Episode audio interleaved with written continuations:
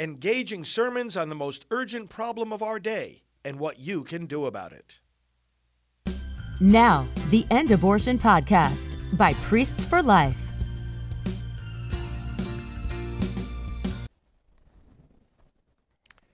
A reading from the book of the prophet Isaiah. Thus says the Lord Woe to Assyria, my rod in anger, my staff in wrath. Against an impious nation I send him, and against a people under my wrath I order him. To seize, plunder, carry off loot, and tread them down like the mud of the streets. But this is not what he intends, nor does he have this in mind. Rather, it is in his heart to destroy, to make an end of nations, not a few. For he says, By my own power I have done it, and by my wisdom, for I am shrewd. I have moved the boundaries of peoples, their treasures I have pillaged, and like a giant I have put down the enthroned. My hand has seized like a nest the riches of nations. As one takes eggs left alone, so I took in all the earth. No one fluttered a wing or opened a mouth or chirped. Will the axe boast against him who uses with it? Will the saw exalt itself above him who wields it? As if a rod could sway him who lifts it, or a staff him who is not wood. Therefore, the Lord, the Lord of hosts, will send among his fat ones leanness, and instead of his glory there will be kindling like the kindling of fire. The word of the Lord. Thanks be to God. The Lord will not abandon his people. The Lord will not abandon his people. Your people, O Lord, they trample down. Your inheritance they afflict. Widow and stranger they slay. The fatherless they murder. The Lord will not abandon his people. And they say, The Lord sees not. The God of Jacob perceives not. Understand, you senseless ones among the people, and you fools, when will you be wise? The Lord will not abandon his people. Shall he who shaped the ear not hear, or he who formed the eye not see? Shall he who instructs nations not chastise, he who teaches men knowledge? The Lord will not abandon his people. For the Lord will not cast off his people, nor abandon his inheritance. But judgment shall again be with justice, and all the upright of heart shall follow it. The Lord will not abandon his people.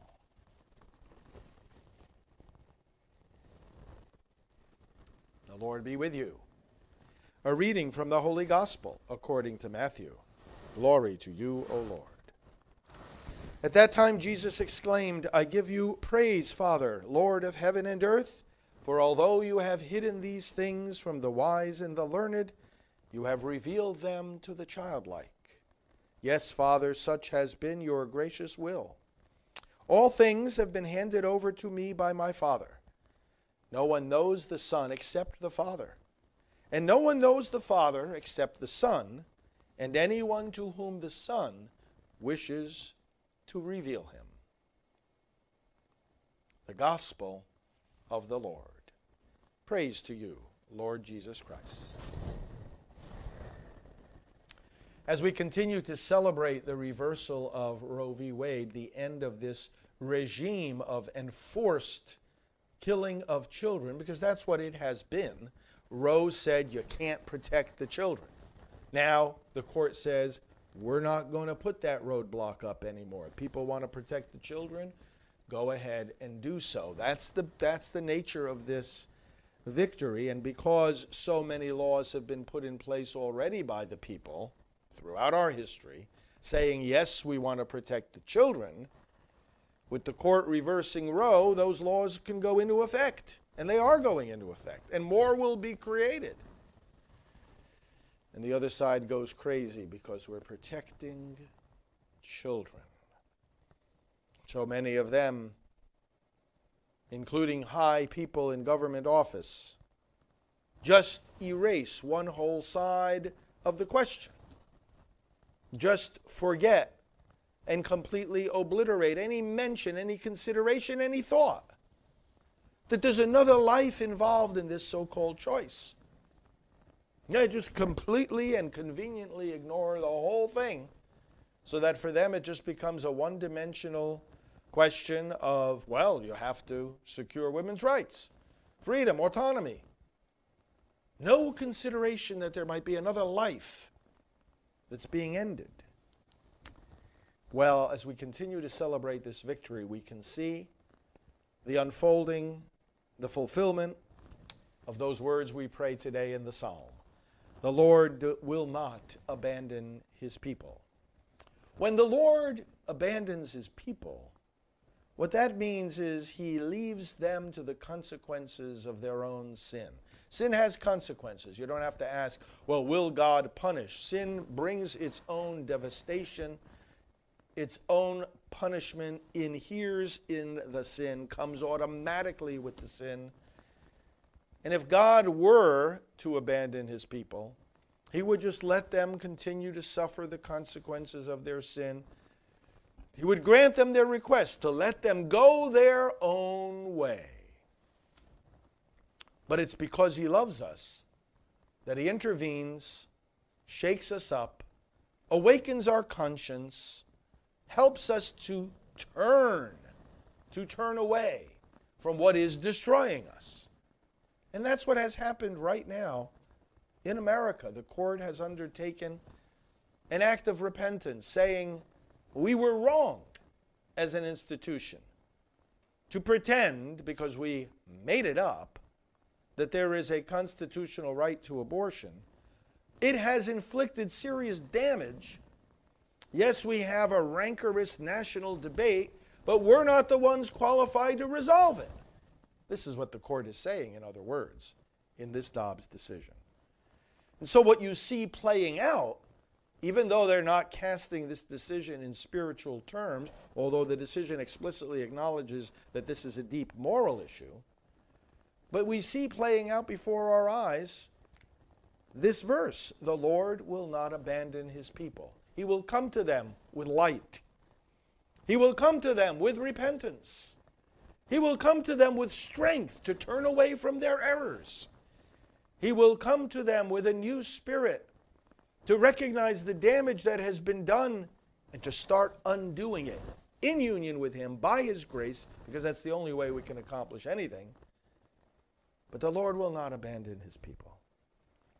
And he will help them be childlike.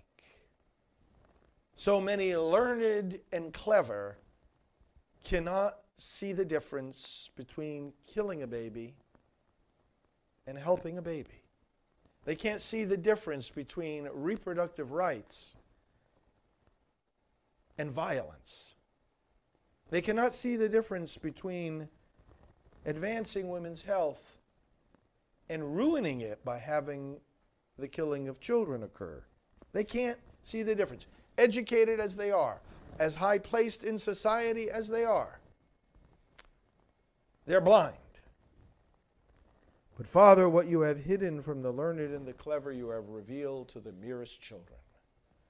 Very simple. You don't kill babies. Ever for any reason, for any justification. Doesn't matter who says it's okay. You don't kill babies.